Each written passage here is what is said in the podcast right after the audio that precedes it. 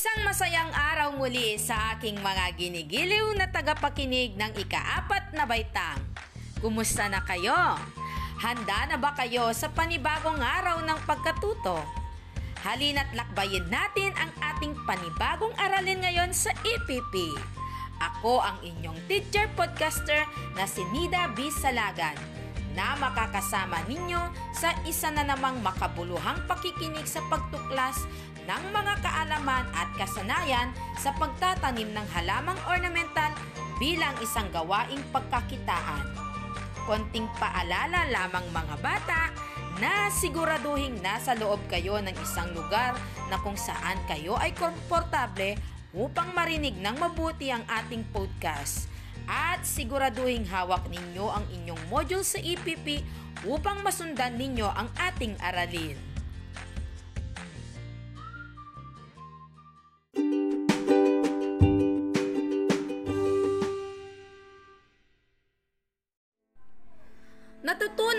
Sa ating huling episode ang tamang pagdidilig at pagbubungkal ng lupa. Ngayon naman, ating tuklasin ang wastong paraan ng pag-aani at pagsasapamilihan ng mga halamang ornamental na makikita sa inyong module sa EPP4. Mel code EPP4AG-OF-10. Tara, samahan ninyo ako!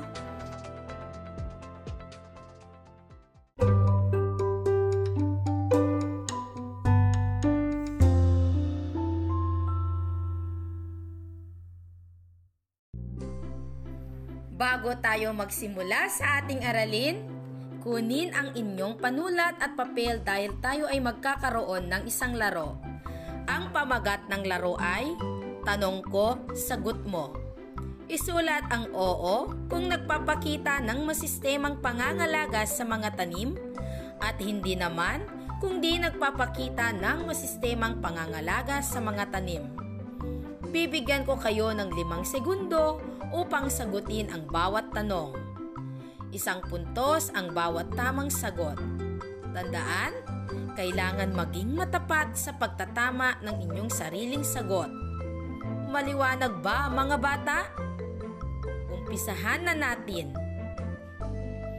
Para sa unang bilang, paglalagay ng organikong pataba sa lupang pagtataniman. Ulitin ko, paglalagay ng organikong pataba sa lupang pagtataniman. Ano kaya ang sagot? Oo o hindi?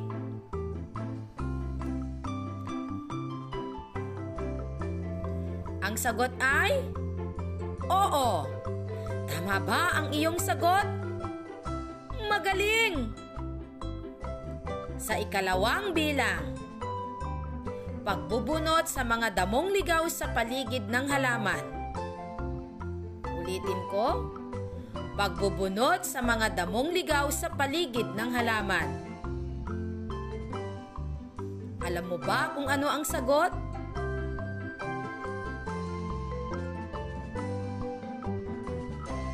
Ang sagot ay, Oo! Nakuha mo rin ba ang tamang sagot? Mahusay!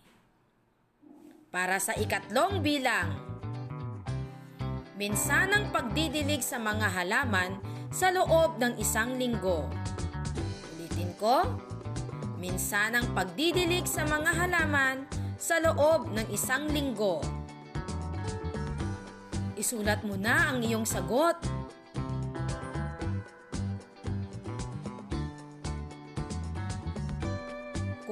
Sagot mo ay hindi, tumpak ang iyong sagot.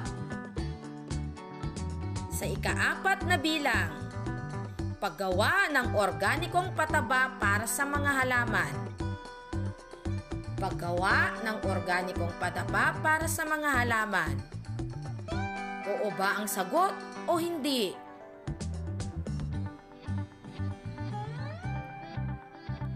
Ikaw ay tama kung ang sagot mo ay Oo!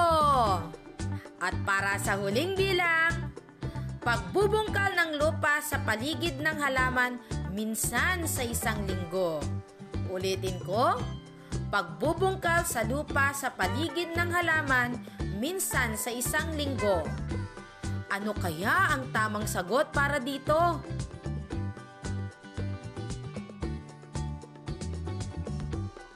Ang sagot ay Oo! Nakuha ba ninyo ang mga tamang sagot? Binabati ko kayo! Sa paglaganap ng COVID-19, marami ang naapektuhan ang pamumuhay. Marami ang nawalan ng trabaho. Bukod dito, karamihan ay nanatili na lamang sa kanilang tahanan. Kaya naman, naging libangan na ng mga tao ang pagtatanim ng halamang ornamental. Marami tayong nakukuhang pakinabang mula dito. Isang pakinabang mula sa pagtatanim ng halamang ornamental ay nagbibigay ito ng mapagkakitaan.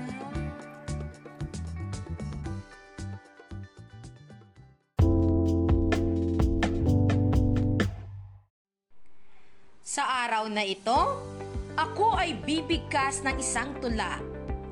Ang pamagat nito ay mga munting yaman.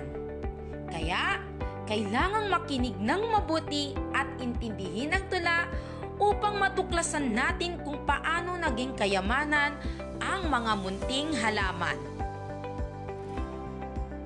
Narito ang tula. Mga munting yaman.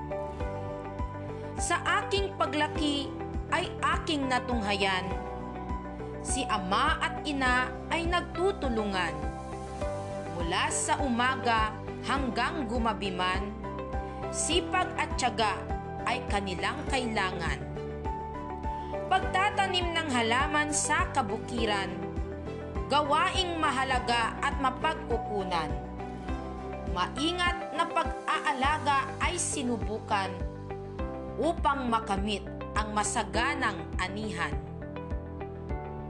Mga puso'y nagalak at nasiyahan. Nang pagsisikap nila ay nakamtan. Mga munting halaman ay kayamanan ng isang pamilya at ng buong bayan. Uulitin ko mga bata. Mga munting yaman. Sa aking paglaki ay aking natunghayan. Si ama at ina ay nagtutulungan. Mula sa umaga hanggang gumabiman, sipag at tiyaga ay kanilang kailangan. Pagtatanim ng halaman sa kabukiran, gawaing mahalaga at mapagkukunan. Maingat na pag-aalaga ay sinubukan upang makamit ang masaganang anihan. Mga puso'y nagalak at nasiyahan, ng pagsisikap nila ay nakamtan. Mga munting halaman ay kayamanan ng isang pamilya at ng buong bayan. Atin nang sagutin ang tanong, paano naging kayamanan ang mga munting halaman? Kayamanan ang mga munting halaman dahil sa paghahalaman maaari tayong magkapera. Narito ang iba pang katanungan. Una, ano ang natunghayan ng tumutula? Natunghayan nito na ang kanyang ina at ama ay nagtutulungan. Ikalawang bilang, ano ang pinagkakakitaan ng mag-asawa sa tula? Ang pinagkakakitaan ng mag-asawa ay ang pagtatanim ng halaman. Para sa ikatlong bilang, saan nagtatrabaho ang mag-asawa?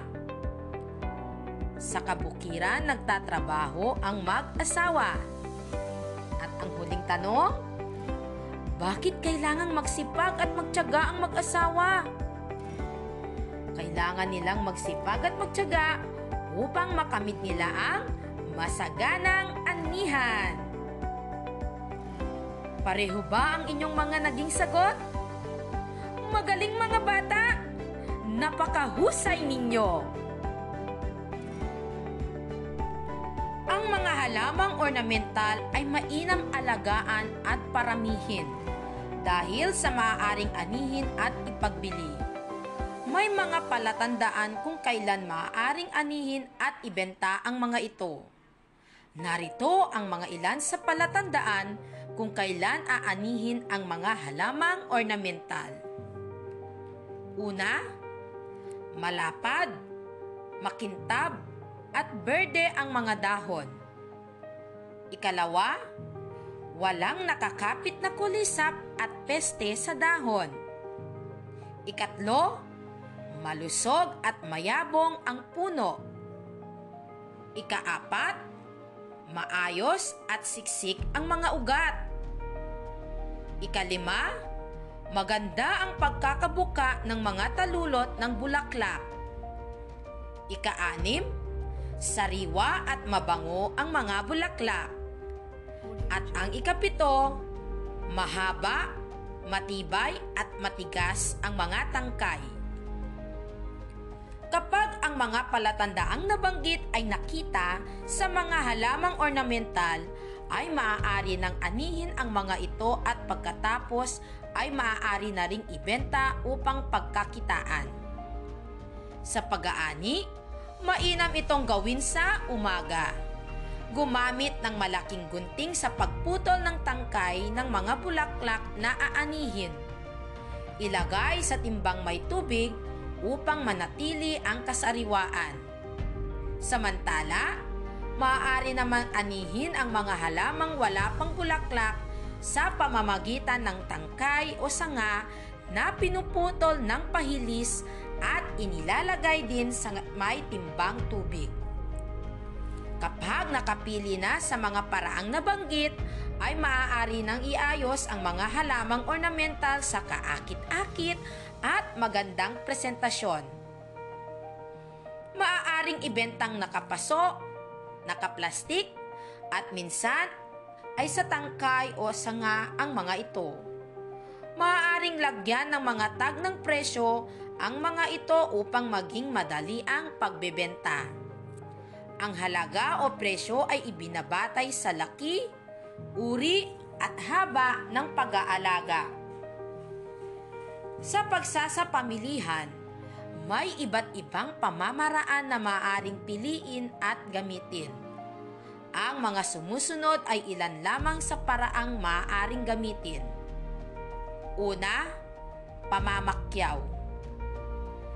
Isa itong paraan kung saan ang mga nagtitinda ay dumediretso sa pataniman at binibili ng maramihan ang mga produkto kaya nabibili sa mas murang halaga.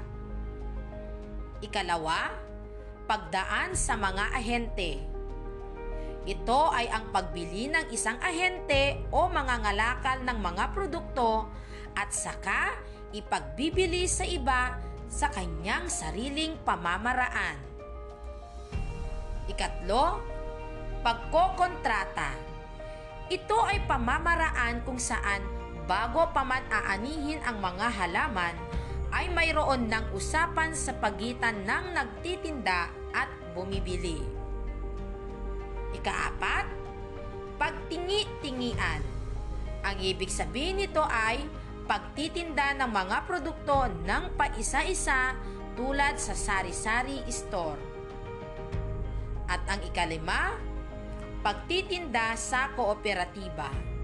Ito ay pagtitinda ng mga produkto sa mga tindahang kooperatiba. Maliwanag ba mga bata?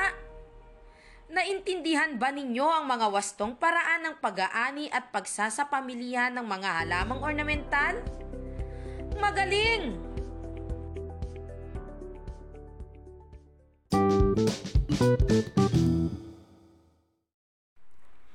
Ngayon at nalaman na ninyo ang mga wastong paraan ng pag-aani at pagsasapamilihan ng mga halamang ornamental. Bilang isang mag-aaral, papaano ninyo pahalagahan ang mga halamang ornamental?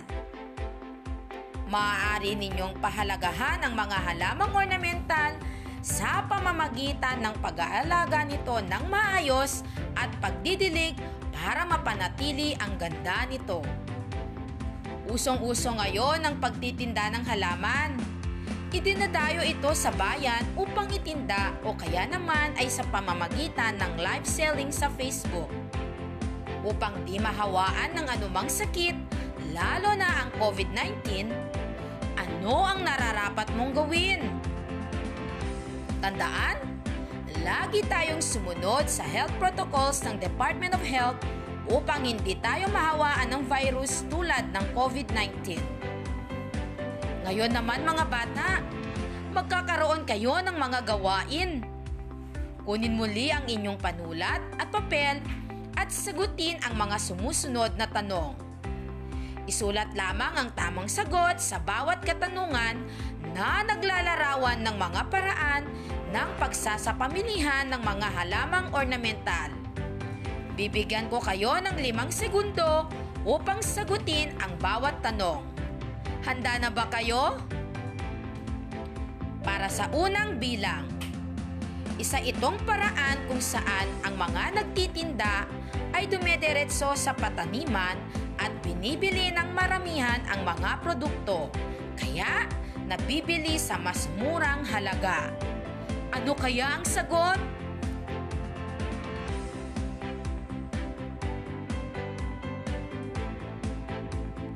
Sagot ay pamamakyaw. Tama ba ang sagot mo? Magaling! Para sa ikalawang bilang, ito naman ay pamamaraan kung saan bago pa man anihin ang mga halaman ay mayroon ng usapan sa pagitan ng nagtitinda at bumibili. Isulat mo na ang iyong sagot.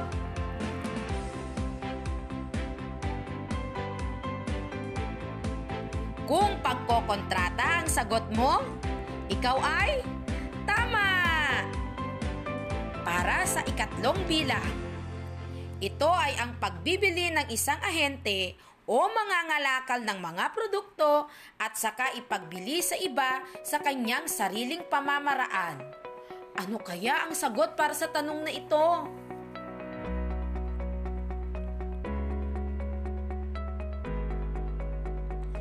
Pagdaan sa mga ahente ang tamang sagot.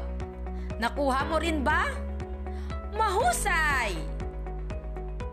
Para sa ikaapat na tanong, paraan ito ng pagtitinda ng mga produkto sa mga tindahang kooperatiba. Ayan, may clue word ka na. Isulat mo na ang iyong sagot.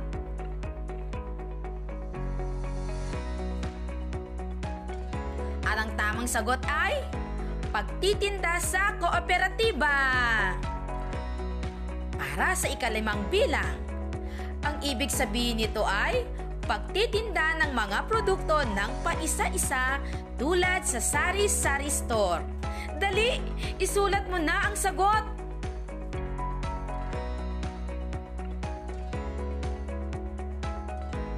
Napakagaling mo kung ang sagot mo ay pagtitingi-tingian. Marami ba sa inyo ang nakakuha ng limang puntos? Magaling! Ngayon naman, gawin ang inyong gawain na makikita sa inyong module. Makinig sa panuto upang malaman ninyo ang mga paraan kung ano ang gagawin sa bawat gawain. Para sa isagawa A, gumuhit ng isang malaking bulaklak na may limang talulot o petals. Isulat sa loob ng bawat talulot ang mga paraan sa pagsasapamilihan ng mga halamang ornamental. Gawin ito sa malinis na papel. Sa isagawa B naman, gumuhit ng limang dahon. Isulat sa loob ng bawat dahon ang mga palatandaan na maaari ng anihin ang halamang ornamental. Gawin sa panibagong malinis na papel maaaring ipasa ang output sa araw ng pasahan ng modules.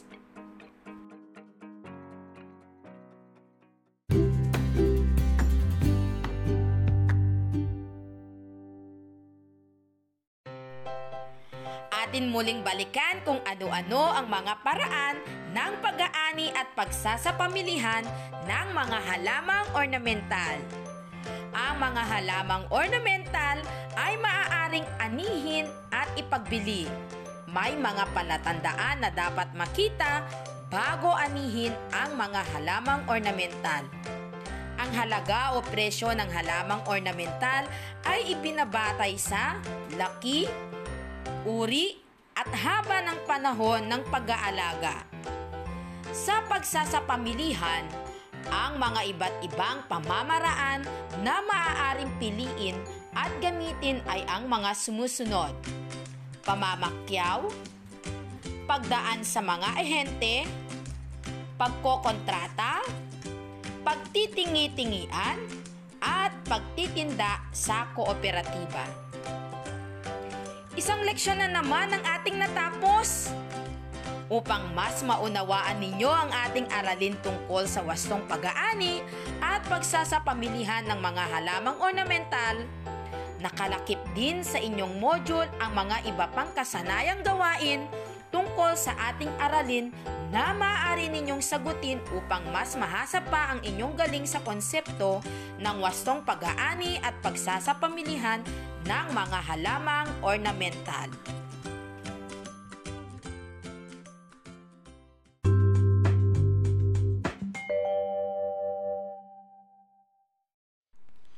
Ako ay malugod na nagpapasalamat sa mga mag-aaral ng ikaapat na baitang, sa mga magulang, tagapatnubay at mga kapwa kong guro. Nagagalak ako na makasama kayong muli para sa susunod na episode. Subaybayan lamang ninyo ang aking mga podcast episodes sa aking podcast account na Nida B. Salagan. Maririnig ito gamit ang Anchor app o Spotify. Muli, ako si Teacher Nida na nag-iiwan ng isang salawikain. Kung may itinanim, may aanihin. Hanggang sa muli, paalam!